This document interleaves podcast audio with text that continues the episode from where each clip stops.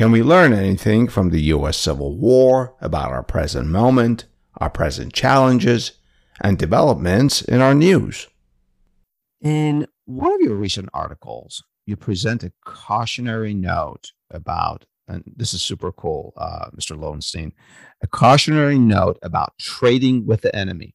There are some parallels uh, between nineteenth century cotton and twenty-first century oil trade, right? Uh, very much so, and, and very disturbing in both cases. Uh, to start with the twenty-first century, we're reading every day how uh, Germany and uh, Italy and other European states are getting tremendous amounts of oil and gas from Putin. So, which is crazy. It's crazy. Yeah. Even as they're sanctioning the Russians, speaking out against them, they're as horrified as we are at what's going on. Guess who's paying for his war? I mean, it's, as we're speaking, it's it's happening. It is yeah. crazy. Yeah. So the North was in a very similar situation. The North needed uh, Southern cotton, and they also uh, wanted the British and French to get Southern cotton because they they were afraid that the British would intervene in the war on the side of the South or intervene to force a ceasefire and and and keep the two halves of America uh, independent. Did you know that the U S dollars in your wallet carry no interest, and you can't just walk up to a Federal Reserve Bank, say the one in San Francisco or Kansas City, give them the dollars in your wallet, and ask for gold in return? Of course you knew that. It wouldn't even occur to you to think of that silly possibility, right? But did you know that in the Civil War, President Lincoln's introduction of paper money, the greenbacks, which carried no interest and were not redeemable for gold, was outright revolutionary, kind of like cryptocurrency now, but much more so. Back then, paper currency was perceived by many as a moral failing of our government, and some even called it blasphemy.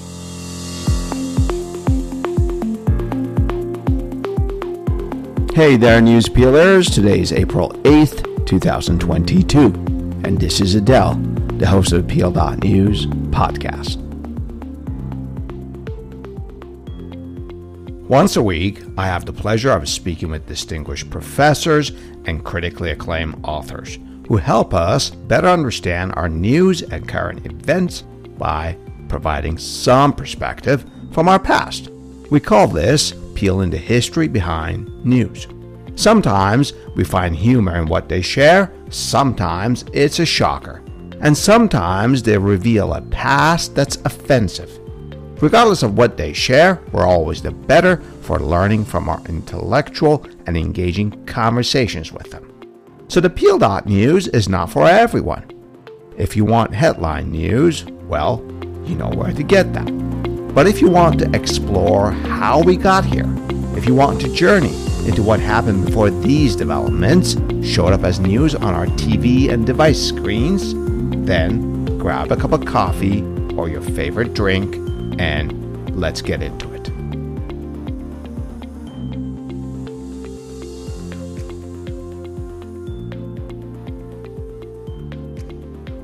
Historians have a tendency to nerd out on the many supposed lessons we can glean from history. In reality, some of the connections they thread between the past and present are, well, they tend to be a bit of a stretch. The U S. Civil War ended in eighteen sixty-five. So what did those four horrific years, from more than one hundred fifty-five years ago, have in common with our time? Surprisingly, quite a bit. For example, we can compare the isolation of Russia's President Putin and his oligarchs with that of Confederacy's President Jefferson Davis and his supporters, the rich slaveholding planters of the South. We can also compare the financial, strategic, and geopolitical importance of Russia's primary commodities, oil and gas, to that of the Confederacy's cotton. After all, cotton was king in the nineteenth century. We can also compare the crazy idea of paper money in the eighteen sixties with the crazy idea of pixel money now. Of course, I'm referring to cryptocurrency. But not to worry, we, that is you and I, don't have to do any of this, because Roger Lowenstein, Our guest in this episode does it all for us. Mister Lowenstein reported for the Wall Street Journal for more than a decade. His writings and writings about his books appear in the Wall Street Journal, Bloomberg, Fortune, the New York Times, Atlantic, the Washington Post, and many other publications. He has written several New York Times bestsellers about different important personalities and periods in the economic and financial history of the United States. In this episode, we focus on analyzing our current news developments to what we can learn from his latest book, the title of which is Ways and Means: Lincoln and His Cabinet and the Financing of the Civil War. To learn more about Mister Lowenstein, his books, and many other publications, visit his homepage, the link for which is provided in the detailed caption of this episode. So stay with me as Mister Lowenstein and I peel the history behind this news. The Peel dot news is available on all your favorite podcast platforms. Of course, we love your reviews and ratings of our podcast, especially on Apple and Spotify. And don't keep us to yourself. Tell a friend about the Peel dot news podcast.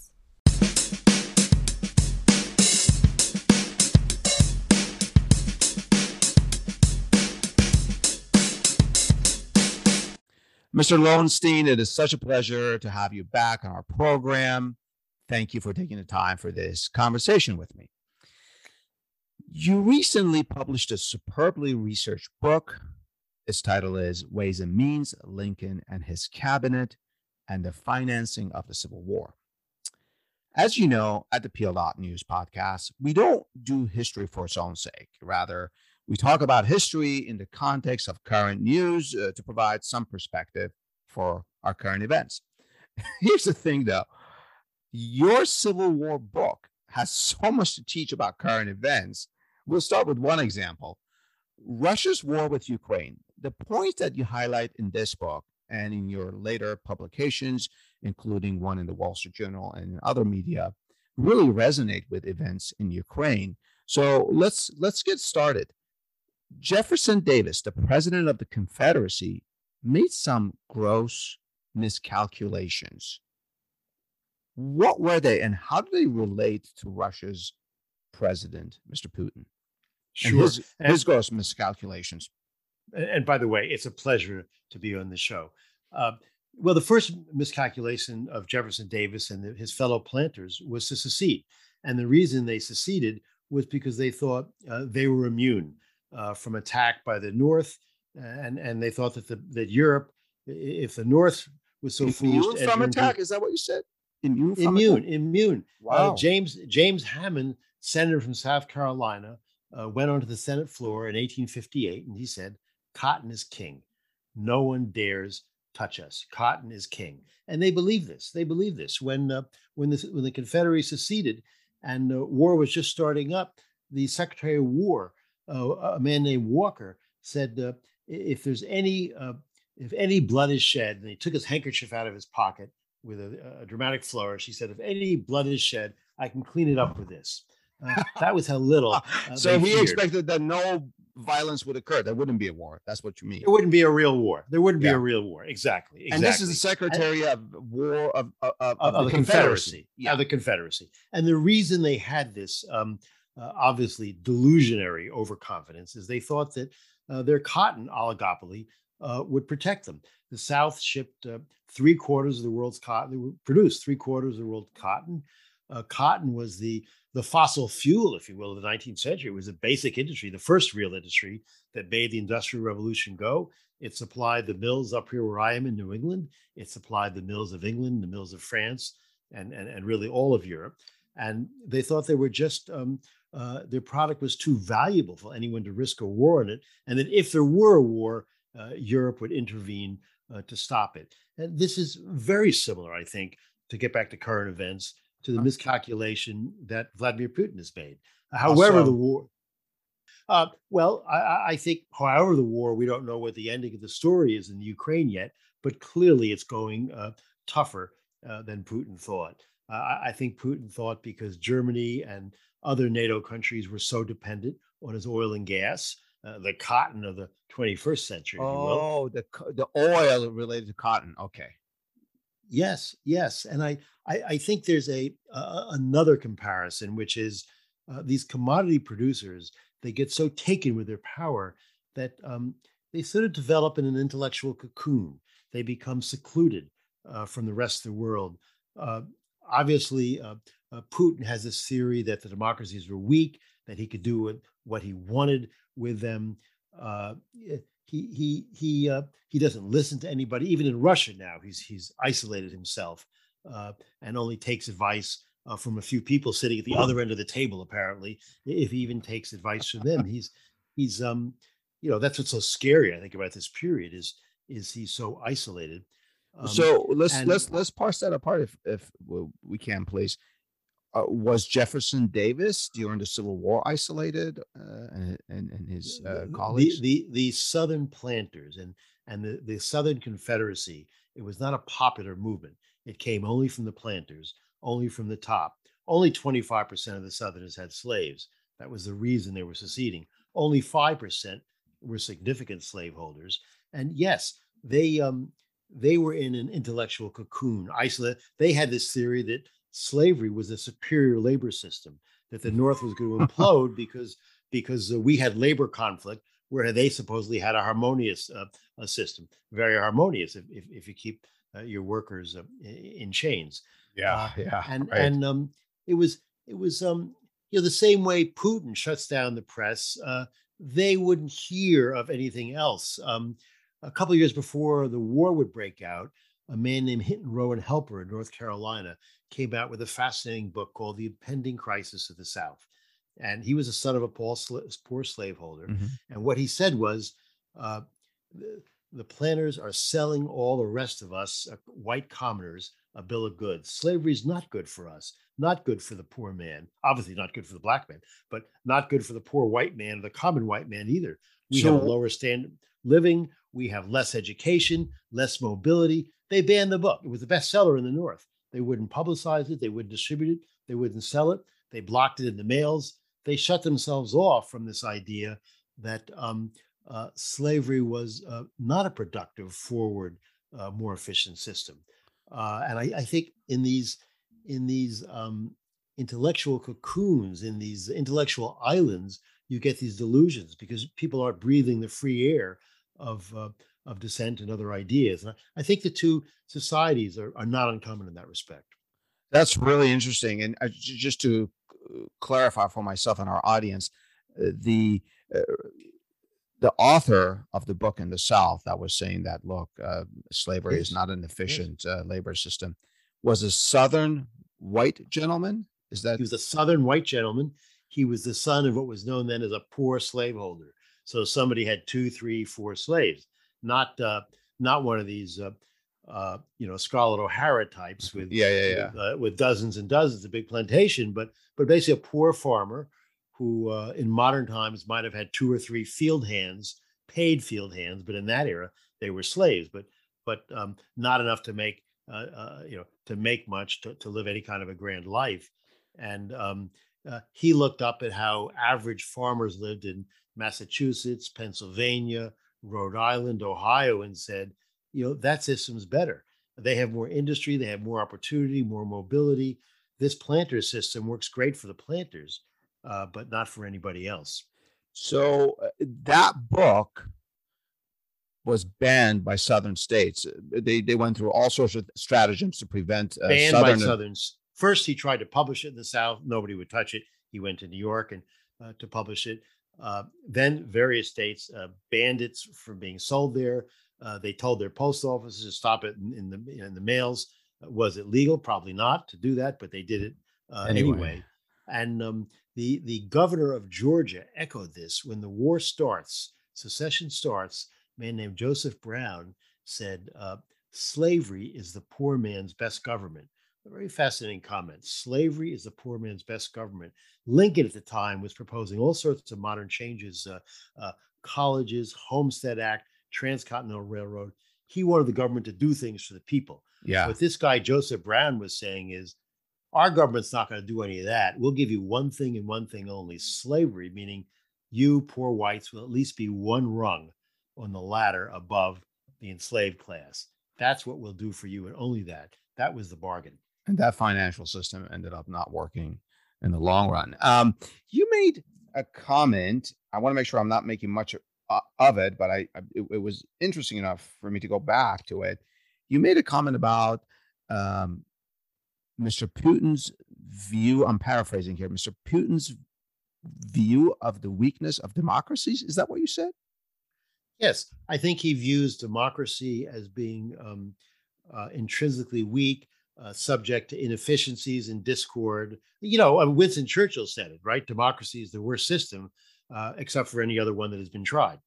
And and it's it's, it's easy to it's it's uh, you know, anything you want to say, Winston Churchill said better. We have to recognize that. Exactly. But, so it's easy for uh, Putin to look at all the inefficiencies, the divisions in democracy. It's easy for us to get discouraged sometimes, but you know, we have we have an advantage. He doesn't. We have the consent of the governed. Uh, we can't fight an unpopular war uh, forever and ever and ever without yeah. discontent, without a change of office, and so on. We'll throw the bums out. Uh, we'll see what the process is in in Russia for that, but it's surely more cumbersome. How does that relate to the Civil War? Well, I think the uh, South uh, misjudged uh, the essential strength of the North. Because the uh, North was a relatively more democratic. Uh, more democratic. And, and because of that, uh, Lincoln was um, crafting a government and administration that was working overtime to, uh, to, for the Northern people, not only to win the war, but to prop up the Northern economy. Uh, he passed the Homestead Act, a Railroad Act. He created um, a modern tax system, the first we ever had, so that the currency wouldn't inflate. The, in the South, uh, where the government really only answered to the planters, uh, they refused to tax because the wealth was of the planters, and the currency, as a result of that and some other things, inflated. It inflated to, if you can believe this, uh, by nine to nine thousand percent. Uh, a barrel of flour. Oh, I'd love five. to get into that. Uh, but your point, um, I'd love to get into inflation and uh, points that you're making, but your point regarding uh, the South is that, did they misperceive democracy as the weakness of the North? They did. They did. Oh, they, wow. Well, they, they, they really misperceived, I should restate that, they misperceived free labor as the, as the weakness of the North. I they see. really thought that in the Northern Remember, this is the beginning of the industrial era. The North is just starting to get large factories, large workforces, and they thought it would be a, a cauldron of uh, labor unrest. And of course, there was some of that. But but for this reason, they thought uh, their system, where they'd done away with labor strife uh, by putting by putting the labor in chains, was a superior system. Uh, that, that that was their belief. In one of your recent articles, you present a cautionary note about, and this is super cool, uh, Mister Lowenstein, a cautionary note about trading with the enemy. There are some parallels uh, between nineteenth century cotton and twenty-first century oil trade, right? Uh, very much so, and, and very disturbing in both cases.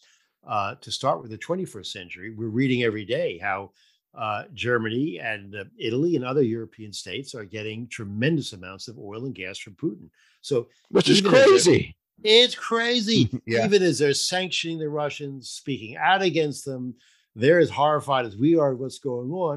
Guess who's paying for his war? I mean, it's, as we're speaking, it's it's happening. It is uh, crazy. Yeah. So the North was in a very similar situation. The North needed uh, Southern cotton. And they also uh, wanted the British and French to get Southern cotton because they they were afraid that the British would intervene in the war on the side of the South, or intervene to force a ceasefire and and and keep the two halves of America uh, independent. So uh, as uh, and they had a further problem as the Northern armies took various regions of the South, cities, area, counties, you know, occupied them. Uh, They became responsible for the people they're eating, you know, and and and and surviving. So yeah, there was going yeah. to be some trade.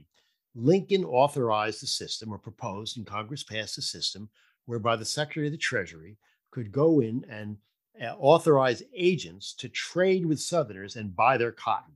Wait, wait, wait, wait! We were at war with the South. We're at war with them. We have embargoed every port. They can't ship anything out. But what this said was, if you can find loyal Southerners who who swear an oath, et cetera. And of course, it was absolutely crazy because an oath wasn't worth the, you know, the parchment in which it was written on, if it was even written down. And regardless of what the seller said, once the money passed into the South, it was going to enter the coffers of the Confederacy. Uh, Grant, General Grant and General Sherman were furious. They both said they passed orders in their in their occupied territories that said, if you're going to buy, if you're going to uh, fulfill this law, you can't use any currency. You have to pay for it in an I O U after the war, which would have shut it down, which is what they wanted. The, the uh, Treasury Department rescinded those orders. Uh, Sherman exploded. He said, uh, we cannot make war on a people and uh, and trade with them at the same time. It seems obvious, sense, yeah. But this, this trade continued. Lincoln was deluged with requests for permits from his family, his friends, from Mary, his wife's family, all sorts of families. Southerners.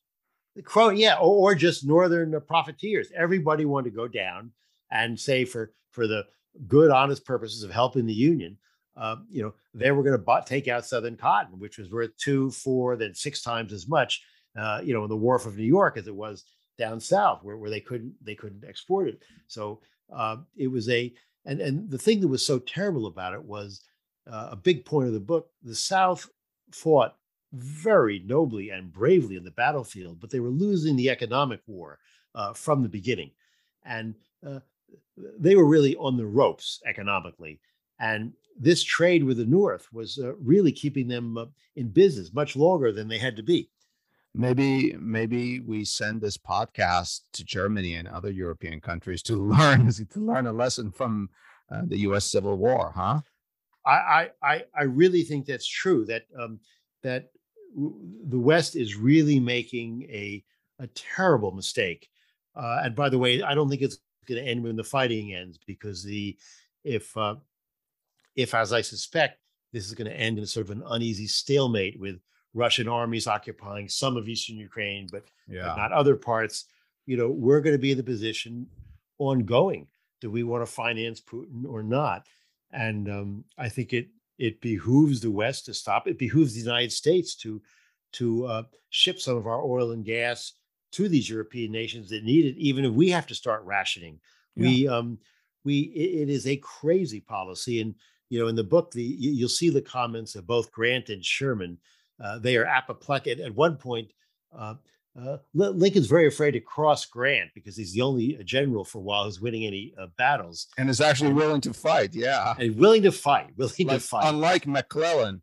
Exactly. So, uh, yes, at one point, Lincoln says uh, uh, to McClellan, of McClellan, he, or to McClellan, he says, I would like to borrow your armory if you're not going to use it. So, so, but, but, uh, and that's a footnote. But, but anyway, um, Uh, somebody writes uh, Lincoln for permission uh, to send a ship down south uh, to, uh, or an expedition down south to buy cotton and trade and, and trade in return all sorts of things, salt, food that they, they need.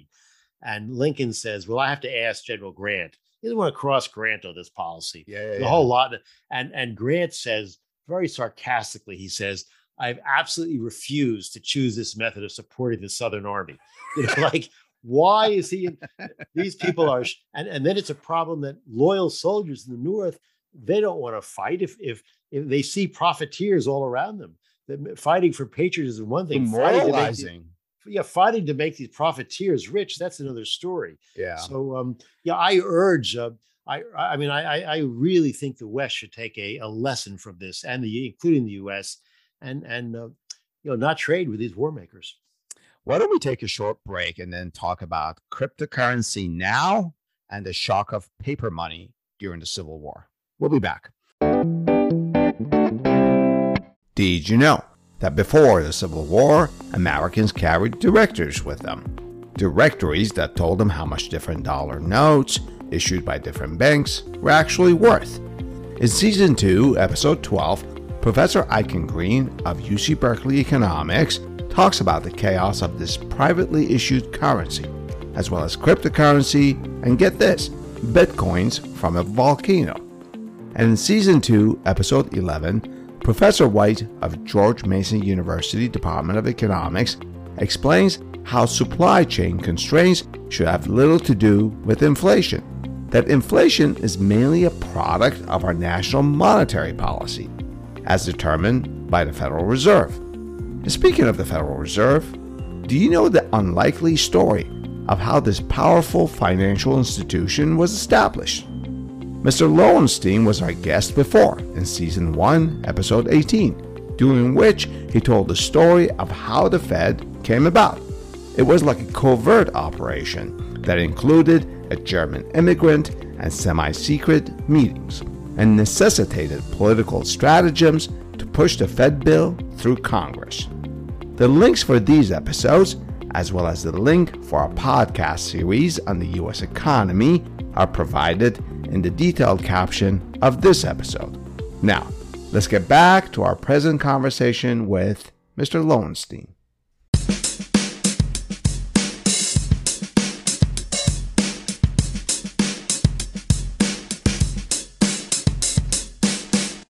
Mister Lowenstein, in your book, you talk about the shock, and I'm using your words here, the shock of the introduction of paper money. Politicians calling it blasphemy, and they were worried about the moral implications of paper money. Uh, what's going on here? I mean, it was high drama. It's as if they were talking about the war itself. We're talking about money, for crying out loud. So you have to understand the system of money the United States had before.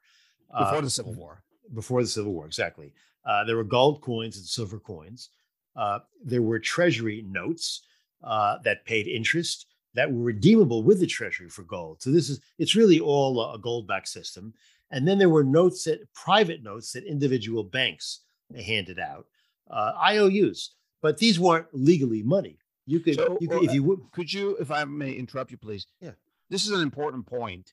By private notes, you mean Bank of America writes a private note that you yes. hit to another branch or you take to Wells Fargo. This is not a U S Treasury. This is not a Correct. government note. This is Correct. literally, when you say private note, you literally mean a private note. Yes. Well, and it wouldn't have been called Bank of America then because there were no national banks. Yeah. It would have been, uh, you know, First Bank of Ohio or, uh, you know, or Cincinnati Bank in New York. Yes. And uh, so You, you know, you, you deposit something in that bank, they give you a note. Maybe you go across the, stro- uh, the street and buy something at a dry goods store because he knows the bank too and he takes the note. But if you go one state away or two states away, they may not yeah. take the note or they'll discount it. So we had this, um, this you know, babble of, of multi-currencies, of thousands and thousands of different banknotes. Uh, no, nobody knew what they were all worth or what one was worth in relation to another. It was a, a terribly inefficient Uh, polyglot system, and it, uh, it, it wasn't uh, enough to finance a great undertaking, the Civil War. We didn't have enough gold and silver. Uh, they ran out of uh, gold. The government ran out of gold and silver to fund the war, so they had to come up with something because the soldiers weren't being paid, and very important to pay the soldiers of course, uh, in the yeah. war, and and they and the contractors weren't being paid, the people who supplied the the uniforms and the ammunition, yeah, the and all vendors that and all of that. Yeah. So so they came up with this system. They would print money. Uh, they would print paper and call it money. Now, that's exactly what we have now. You know, you, if, if you take a bill out of your wallet, it says legal tender. It's official money. Nobody can refuse it. Uh, and it doesn't pay interest, right? The dollar in your wallet does not pay interest. What's a big uh, deal, of course. Is that and you can't, re- you, you say, of course. But back then, what do you mean? You want me to carry a piece of paper around and it won't pay interest?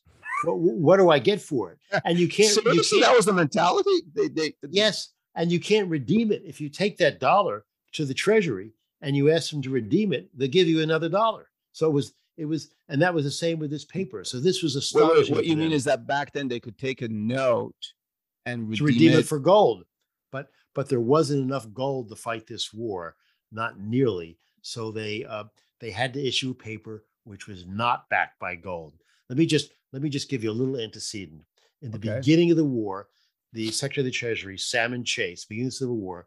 Who was uh, a borrowed, who, Chase was a Lincoln rival for the presidency, yes, right? Yeah, he was, okay. he was one, of the, right. one of the defeated rivals, not very happy about being second fiddle, actually challenged him, challenged him from within his own cabinet in eighteen sixty-four for the second term. Oh, but boy. Chase Chase begins the war by borrowing gold from the banks. He borrows fifty million dollars. The banks are very unhappy. It basically taps them out. And at a celebratory dinner, one of the bankers gets up and says, "Mister Secretary, you borrowed the august sum of fifty million dollars. That should quite do it. That should be enough to finance the war.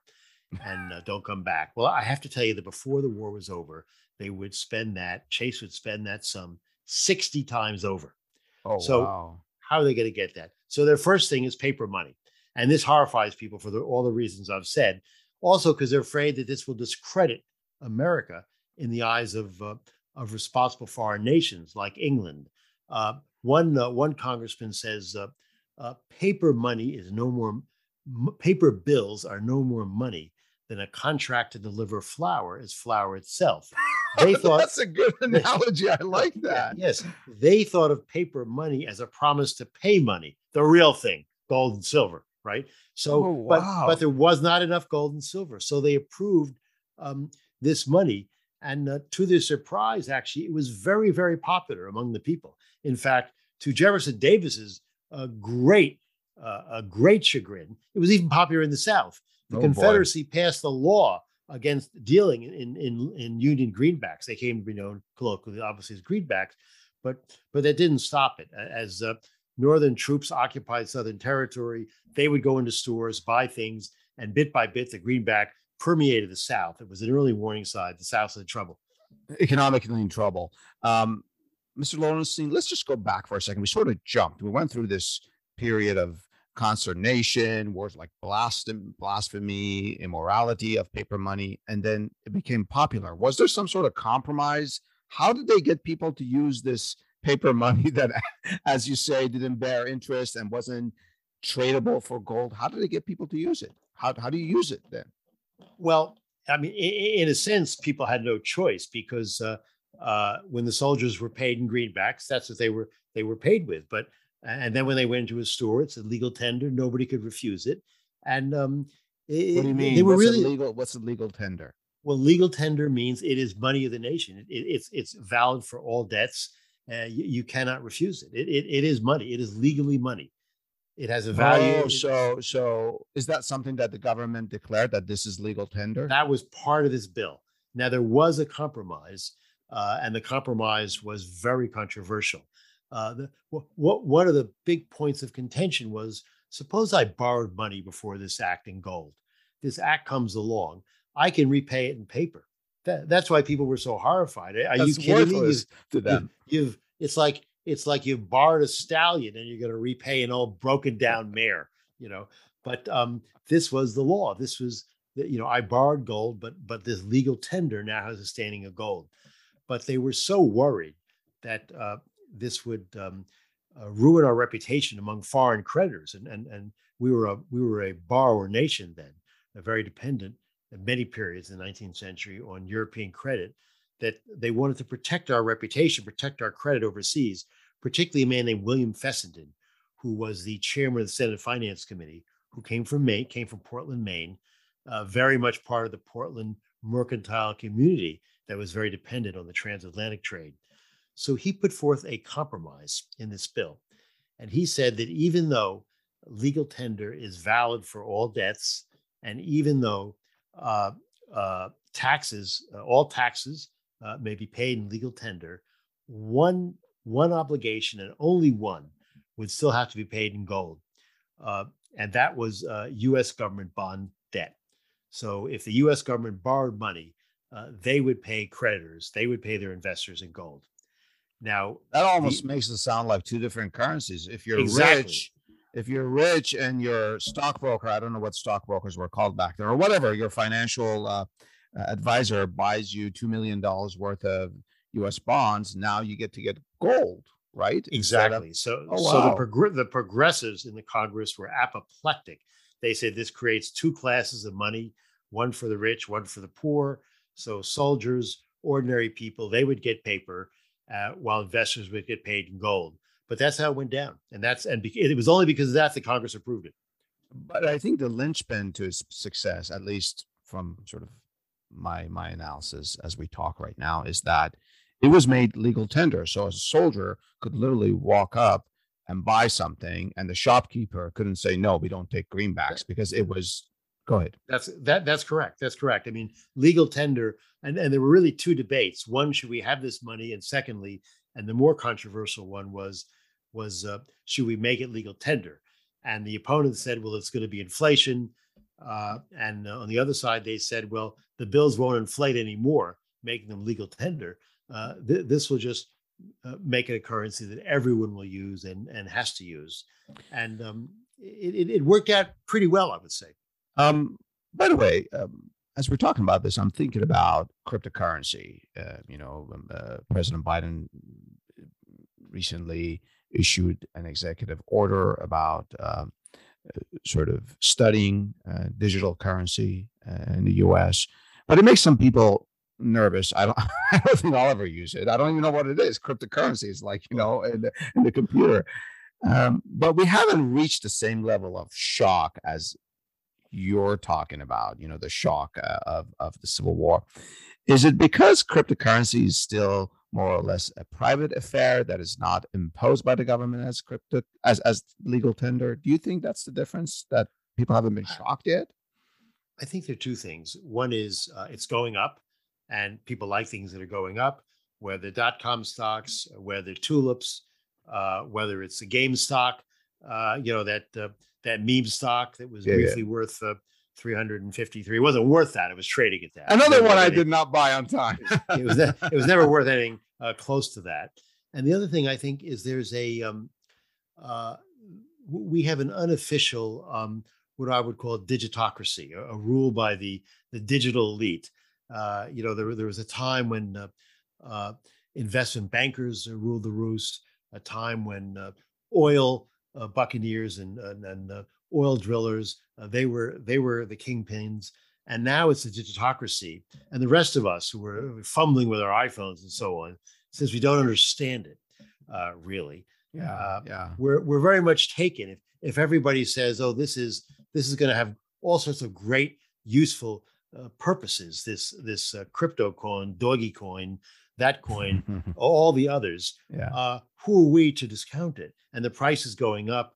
And I think, um, you know, I, I think that's what's happening. I'll just point out uh, a, a difference that I know is true between the greenbacks uh, and the cryptocurrency, because uh, they were very worried about inflation, and that is about the greenback losing its value in the in the eighteen sixties when they passed this.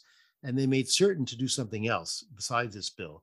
Uh, uh, but concurrently, and shortly after the Greenback bill was passed, they passed a massive tax bill. So what they wanted was a, a real tangible source of revenue behind the government that was issuing these greenbacks.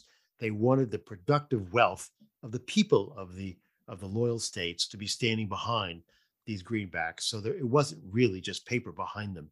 And um, uh, That's tax back then was pretty revolutionary. Taxing completely was new. There had been no income tax, yeah. no internal taxes, only the tariff. That's why it's called the Internal Revenue uh, Service, to distinguish it from the uh, first taxes for the first eighty years of the country, which had only been external, the tariff. So yeah, the, the internal, tariffs at the customs houses. Yeah, yeah. Yeah. So the Internal Revenue Bureau was created in the Civil War, forerunner of the Internal Revenue Service. You don't see anything behind crypto. You don't see taxes. You don't see oil wells. Uh, You know, you don't see uh, fine art. Uh, you don't see anything behind crypto. Some, uh, except, some cryptos except, are backed by other cryptos, which yes, is almost see, like a Ponzi scheme. You see scarcity behind them, yeah. and plenty of things are scarce.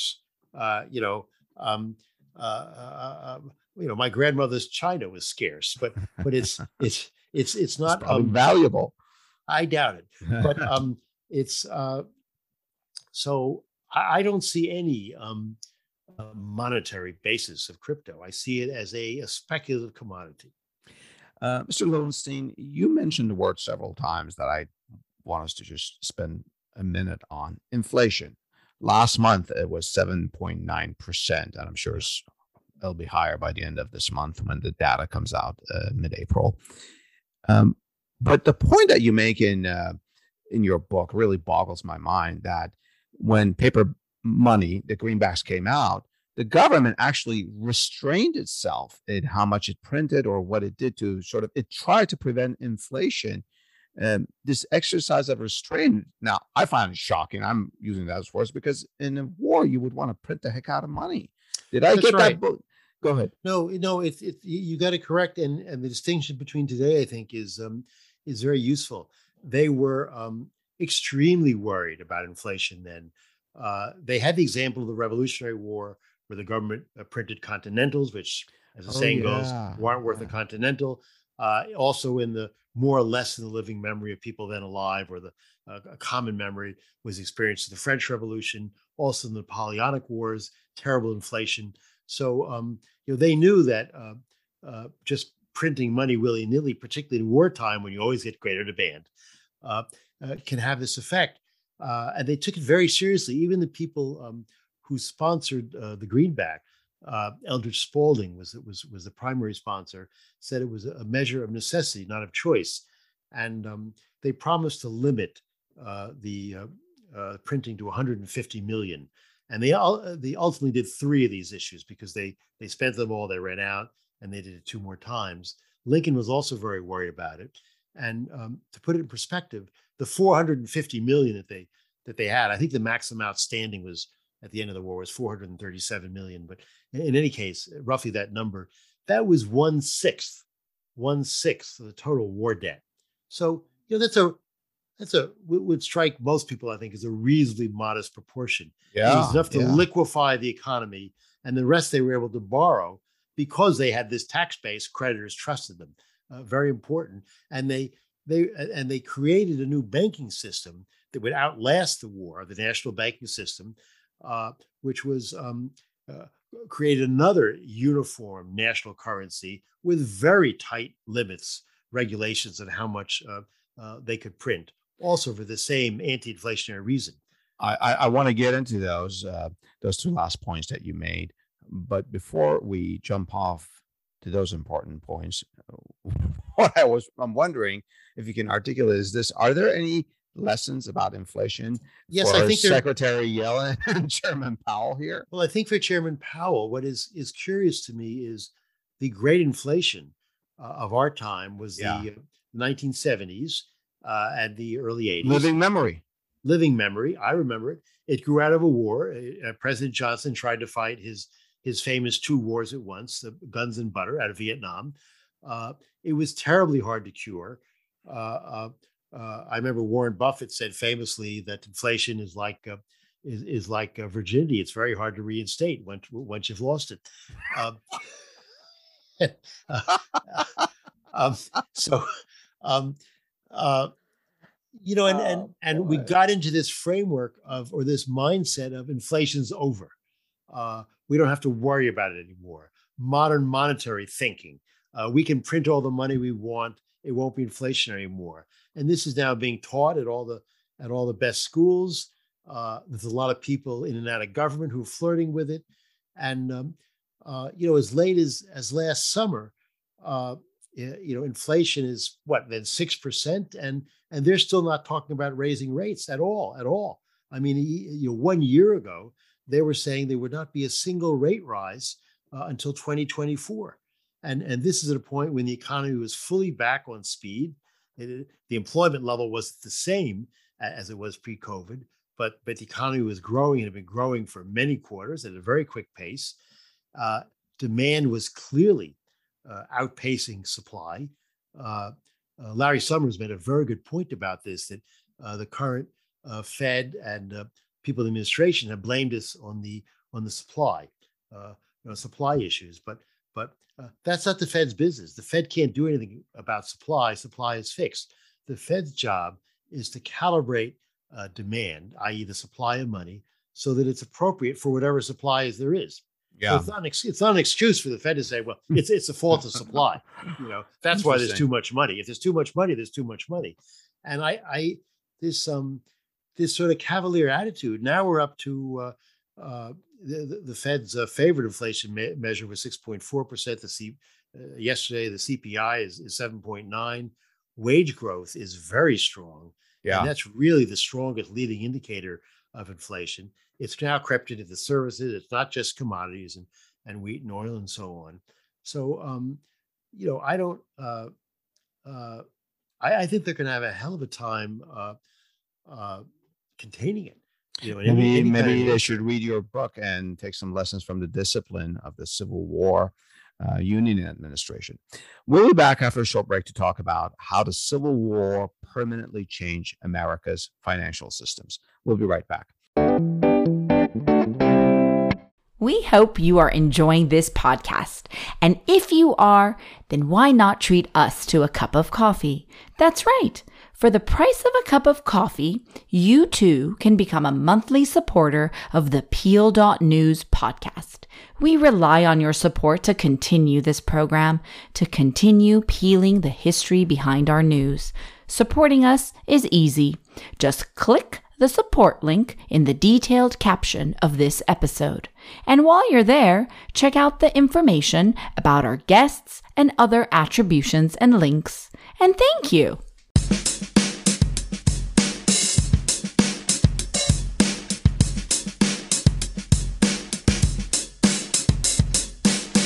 Mister Lowenstein, let's revisit the major Union government financial innovations that helped finance the Civil War, because I think they're pretty fascinating. It's really a sea change in how our economy worked. We can identify them, and I'll just run a tally. There, there were several.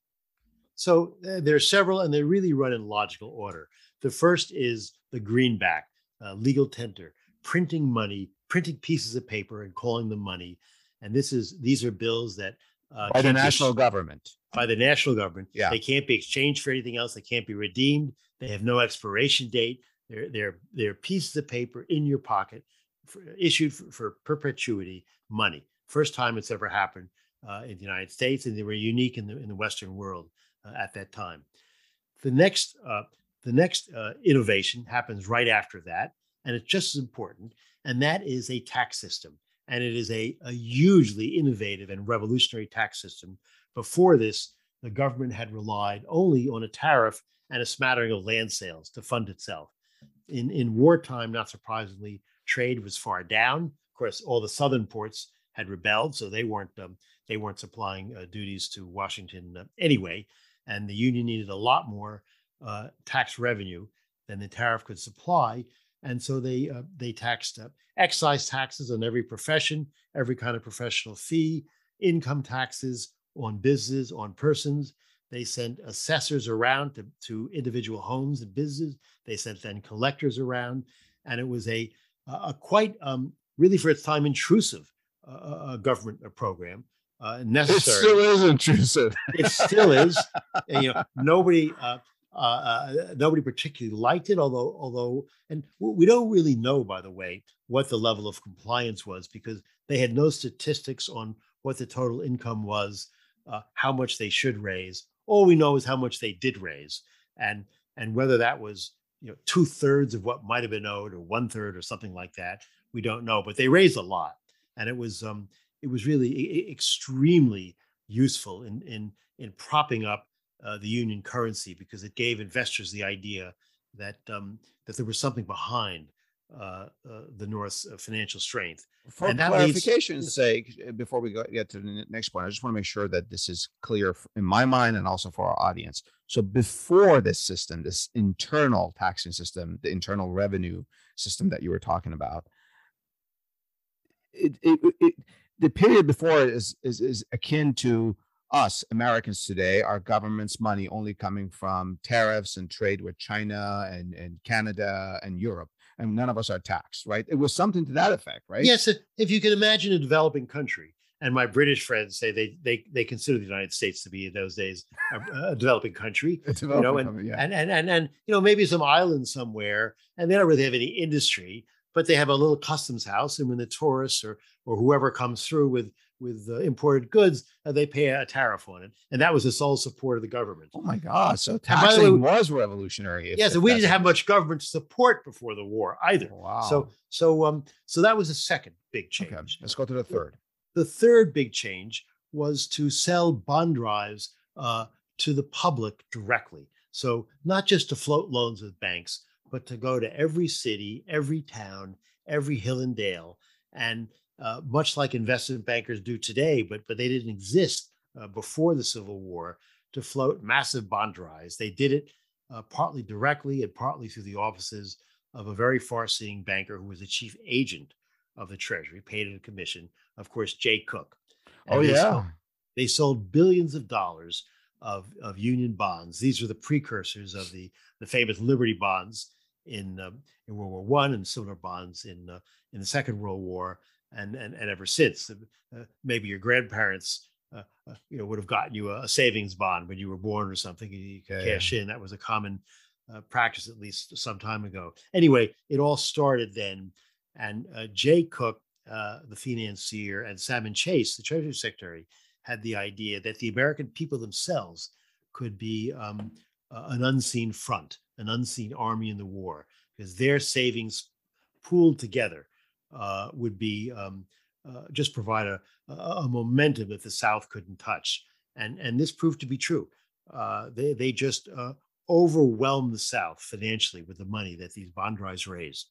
And that was, um, you know, this set the stage for private bond drives for the, the great railroads and steel uh, uh, mills of the eighteen eighties and nineties and so on, when, when the Gilded Age, the Industrial Revolution, really became fully financialized, uh, the era of Morgan and, and all those people. It, it, it really, it, its predecessor uh, was the Jay Cooke, Salmon Chase uh, bond drives. So that was a third big where, where, where, where people... Um, especially um, people of the North, buying uh, bonds issued by state governments in the past? They or, they, they they bought some. They yeah. bought some issued. So it wasn't unique to have to, to buy a bond, but on the scale uh, that they bought them, and scale. and and, okay. and with the breadth. And uh, you know, uh, uh, Jay Cooke was very clever. He um, he pitched them as uh, investments. Uh, obviously, as, as good investments. He said the, the productive power of the whole United States is behind these. And he could say that because that's because the tax system. You know, the, yeah. the, the United States government had the right to tax the railroads and and and whiskey distillers and farmers and everybody else. So, so he was able uh, to say that. Uh, but he also um, exploited people's patriotism. Uh, he said, here's a way for you to do your part. You know, people are at the front. They're fighting. Some of them are dying. Many of them are dying. Uh, and here's a way that you too can can play a part. He published the amounts that various cities raised, so that uh, cities would compete to see with neighboring oh, towns cool. who could raise more. Yeah. Very much like charity drives today, of course. Yeah. Um, so he played on people's desire to want to seem, to want to be, or want to seem patriotic. He wrote these very uh, treacly articles about um, homespun people showing up at his office Uh, to buy bonds, a, a farmer, a war veteran, an orphaned girl. I'm sure he made up uh, all these things, but they were they were playing on the sentiments. Uh, yes, very very sentimental, you know, extremely sentimentalized, uh, homespun uh, tales, uh, but they worked. So, and, and go ahead. The, so there's one more, uh, and and all these uh, measures were um, to a later to, to, to a greater or lesser degree, uh, wartime expedients. Uh, the greenbacks were ultimately retired, although of course we have a fiat money today that looks like them. Uh, the income tax was ultimately declared to be unconstitutional. It came back, obviously, uh, too, after a constitutional amendment. Yeah, uh, we'll all be reminded of that on, on April fifteenth. Exactly. It's, it's still constitutional, you have to pay it. Uh, and, um, uh, you know, the, the bond drives weren't, uh, weren't necessary. Um, in anything like that scale for a long time after the war. But the last um, reform, perhaps was the most remarkable because it, it looked to the future. Uh, and they knew it was looked, it looked to the post-war future. I, I said earlier in the show that the banking system wasn't really a system. Each state chartered its own banks, own private banks. They each responded to varying regulations, uh, some uh, strict, many not strict at all. Many of these banks would go uh, broke. Each bank circulated notes. That was those were their I O Us. These notes served as a sort of a uh, ersatz currency with no legal standing uh, in the in the regions around where the uh, the, the banks operated. Uh, uh, Salmon Chase uh, uh, derived or designed a very complicated national system of nationally chartered banks. Oh, this is the fourth one that you were. This is the fourth one yeah. that would all issue the same currency. So that, as they said, uh, a dollar in, in New York will be the same as a dollar in California, the same as a dollar as Kentucky, uh, extremely important. The banks that issued them, the United States would issue them, but they would be backed by the assets of the banks. The federal government uh, set the rules for what assets these banks had to have, so they were money good, and they proved to be uh, money good. Uh, and this was a system that not only uh, uh, f- helped to finance the war, because it didn't really even get going until the war's uh, last year or so, but it survived for another uh, fifty plus years uh, afterwards, and it really catapulted the United States onto the world financial stage, so that by the time World War One began, uh, we had the financial wherewithal uh, uh, not to be a borrower nation anymore, to be a creditor nation, to, which is, of course, what we became, lending oh, that's to, awesome. to to Britain and France and the Allies. And, and so this was a major reform uh, done in the heat of, uh, of battle. Um, uh, Mister Lowenstein, you said a national bank. This is Civil War. Salmon Chase was working on it, and uh, it was a great financial feat, uh, actually economic sort of accomplishment on his part. But we didn't have the Fed until no, no, nineteen thirteen. No, no. What is this bank you're talking about? So, so, so it was a national banking system. I, I apologize, the terminology is a bit confusing. Yeah. It was a system of banks that were uh, privately owned by associations of, of investors, yeah. the Chase, the Chemical Bank, Uh, uh, uh, whatever, but but they were called national banks because they were chartered by the federal government. And oh, they kind all, of like the first Bank of the United States, second Bank of the United States, in that sense. Yes, yes, the first uh, the first Bank of uh, Providence, Rhode Island, the first Bank of Buffalo, the second bank, and and uh, for a while each bank in a city had to be denoted that way. Then they liberalized; you didn't have to call it that. But in in many cities today, if you go to an old bank building, you know those those. Uh, Roman pillars uh, yeah, out yeah. front, you, you may still see chiseled into the into the foundation stone, First National Bank or Second National Bank. Oh, I will have um, to look for that. So, so those banks were um, uh, nationally regulated. Uh, they issued a national currency, uh, but they were actually owned by private groups of investors. Uh, they were a hybrid. Uh, the, the idea of a central bank, like the Federal Reserve, a national bank in that sense, was still too hot. Even during the, even with the Democrats out of the Congress, uh, they didn't um, want to go back and refight that very painful battle of the Andrew Jackson era. You and I actually had a previous podcast about how the Federal Reserve was established, and even in nineteen thirteen, it was too hot. They had to have secret yes. meetings, and that's a different yes, podcast, yes, yeah, yeah. prior podcast episode. um, what's amazing about these four Um, financial innovations, uh, the greenbacks, the internal tax system, the income tax, uh, bonds that were widely distributed to the public, and finally, a national banking system. Um, they sort of went away and came back again. We live with all of those now. We do. We do. I mean, we we certainly have fiat. The, the money we have today is is really like the greenbacks. It's, it's money you carry in your wallet, doesn't pay interest, you can't redeem it. Uh, it's legal tender. It's as good as, you know, it is it is the money of the country. There's no, you, you can't change it in for what the real money is. That is the real money. Yeah. We have the tax system. Uh, uh, one of the, uh, uh, John Sherman, a legislator, legislator in the Senate at the time, uh, said, we're taxing everything on the earth. And one of his constituents said, everything on the earth and under the earth. Well, I'm sure that's, I'm sure that's how the I R S today feels uh, to exactly. many people. But yeah. um, uh, that's, uh, that's how it is. Uh, we obviously have investment banking syndicates and and uh, bond drives and and uh, you know voluminous sales of of uh, federal securities. Yeah, that, yeah, that's part of the financial. That, that becomes part of uh, sort of anyone's portfolio that they have a financial advisor and they buy some uh, yes. debt. Yes. yes, and the the national banking system uh, we have in a different form. We have a uniform currency, uh, and we have banks that are themselves national. So. You know, the, the, the you know, J P Morgan and, and Citi and, and Bank of America and so on, they are themselves um, uh, for all intents and purposes. Uh, and we have a central banks. bank, which is the and Fed. We, and, we have a cent- and we have a central bank, which is the Fed. Yeah. Let's take a break here. Stay with me and Mister Lowenstein as we get into the perspective. Did you know you can preview our podcasts? That's right. Just click the podcast highlights button on our website, w w w dot the peel dot news, and we will email you each episode's highlights and relevant links to news and history for free. Pretty cool, right?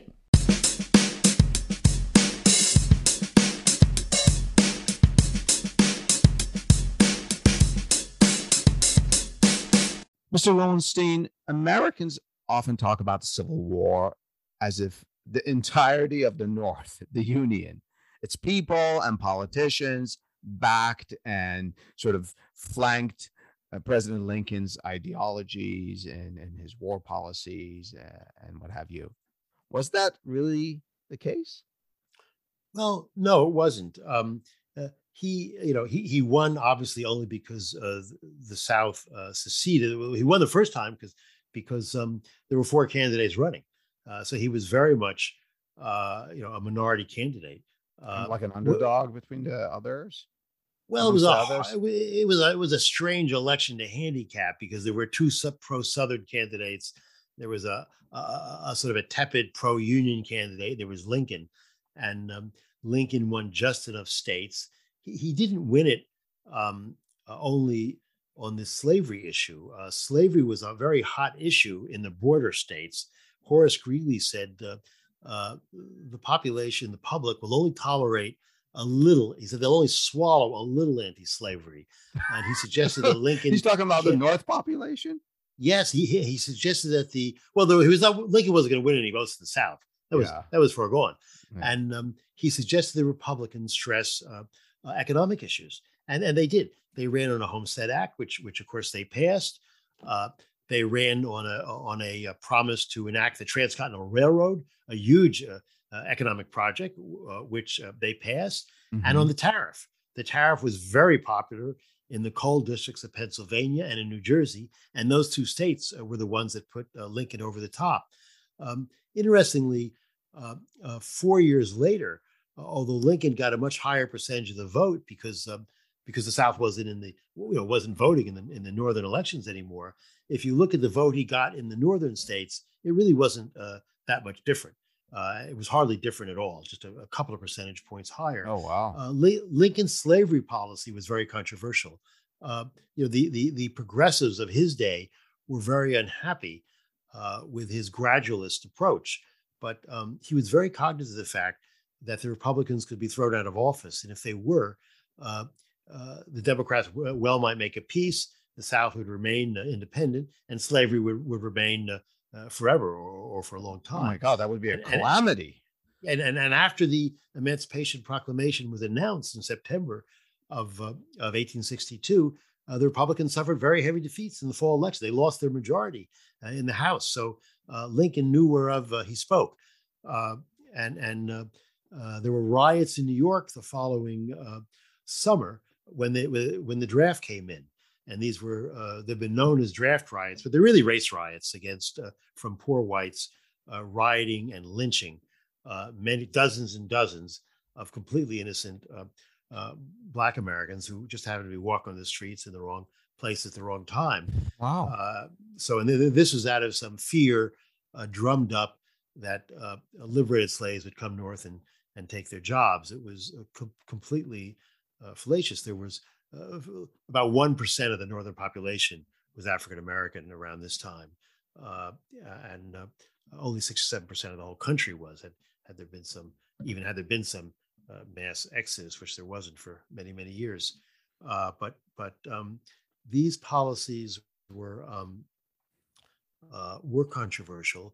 And in, in some respects, the, the patriotism uh, behind the war effort muted controversies that came out later. I'll give you one interesting example. Um, the Legal Tender Act was very popular. Uh, it, um, although it was debated hotly, it was widely accepted.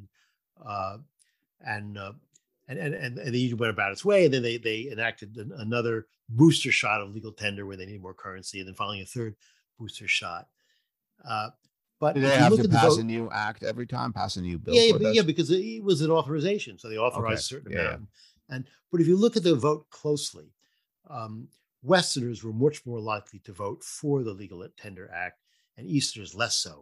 Why? Because um, the Eastern banks were good. Uh, their uh, their I O Us were good. There was good money circulating, and in, in greater quantities in the East. So people in the good East, private feel, money, you mean? Yes. So pe- yes. yes, circulating medium, as they called it. Yeah. So people in the East didn't feel the same need, uh, but they went along with legal tender. After the war, the greenback became the great issue of the eighteen seventies. whether to retire them and go back to the gold standard, or whether, as the farm states wanted, uh, to have more greenbacks. The farm states wanted inflation. They wanted a lot of bills circulating. The East, run by bankers, they wanted strict money, gold standard, you know, tight money, a low inflation. And um, so this this became the hottest political issue, bar none, of the eighteen seventies. Uh, there was actually a party called the Greenback Party advocating oh, wow. for war. So these um, tensions like this that had been largely suppressed during the war, uh, um, uh, you know, came out of the bag post-war. Another one was a tariff that that people accepted during the war because there was a need for more revenue. They raised the tariff several times. Uh, after the war, this became extremely controversial, as it often was in American history, because, of course, the industrial states wanted the tariff and the farm states didn't. So um, exig- exigencies of war sort of cloaked over these issues. Um, absolutely. absolutely. Um, how how does how does some of these political divisions compare to our current political divisions? Um, let's put politics aside for a second, like, you know, um, Mister Trump and all of that. No, like political divisions about infrastructure, build back better, inflation, we're dealing with that now, and taxing the rich. You think it's to the same level as it was back then in the Union? Well, I think we have the same division about uh, do we or don't we, or do we not want a strong, vigorous federal government? Uh, do we want the federal government uh, to be in charge of the healthcare system for everybody? In virtually every you know, developed country. When you ask those questions, I see some of those arguments in your book, literally. yes, know, yes, yes. In this, yes, they were yes, discussing the yes, same thing. Absolutely. So in every country in Western Europe, Canada, and so on, that's not even an issue.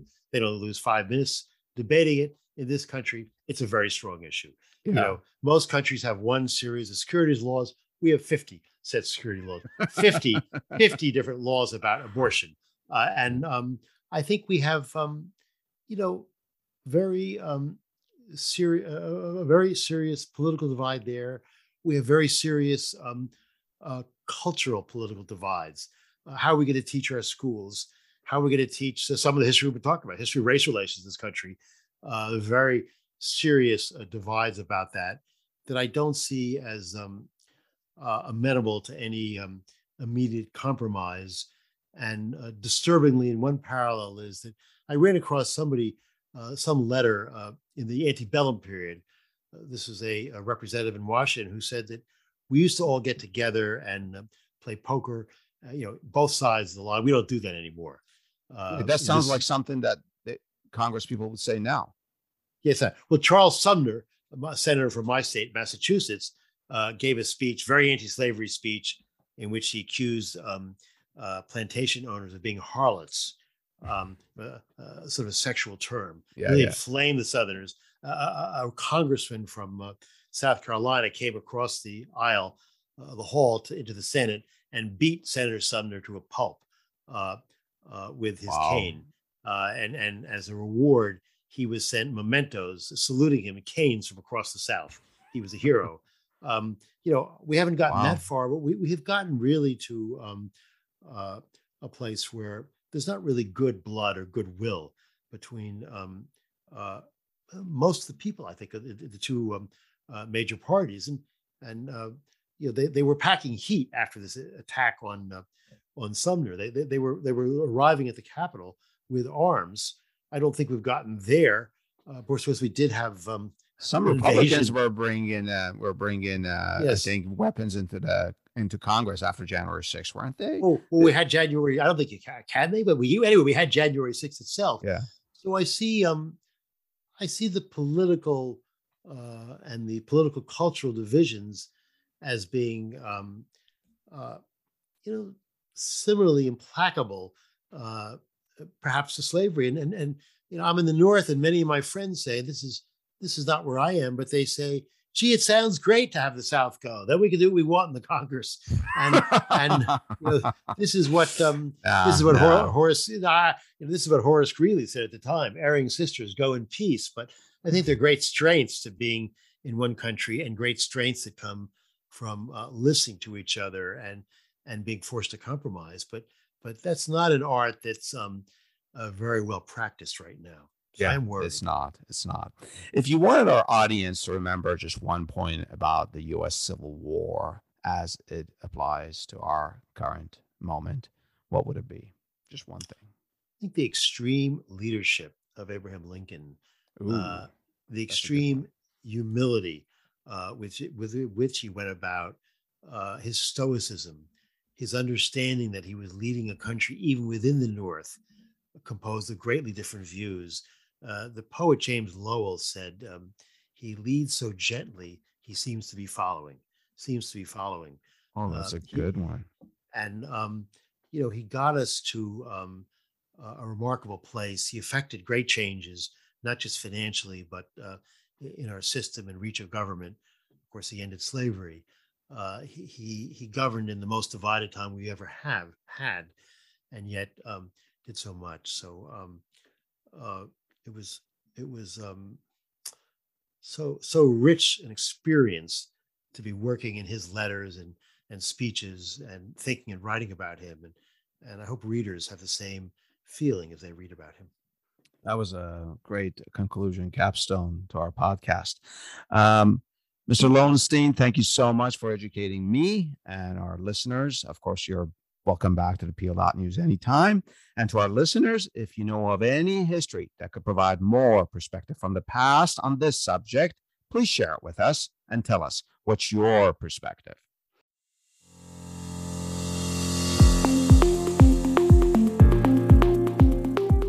The opinions and statements of our guests are their own. We neither agree nor disagree with them. We're only interested in the perspective they provide through history.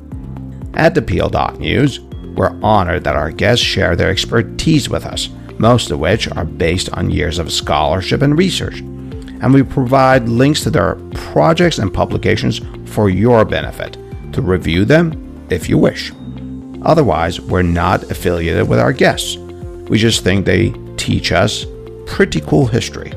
The history behind our news. Also, unless we explicitly inform you, we're not affiliated with any institutions, including Amazon, for which book links are shared here from time to time for your convenience. Finally, as a reminder, we don't do news here at the Peel dot news. We peel the news for the history behind it. And our mission is not to provide a complete account and analysis of the past, rather is to highlight some issues and incidents in our history that may poke and prod your discerning minds into seeking some perspective to our news. And if you disagree with our take on history, well then, it means we've succeeded in getting you to think about the history behind news. And of course, share your thoughts with me by leaving your comments about this episode right on our homepage at w w w dot the peel dot news. Just click the email icon in the lower right corner of your screen. I love to hear from you. I love to learn from you. Until next time, this is Adele, the host of the Peel dot news.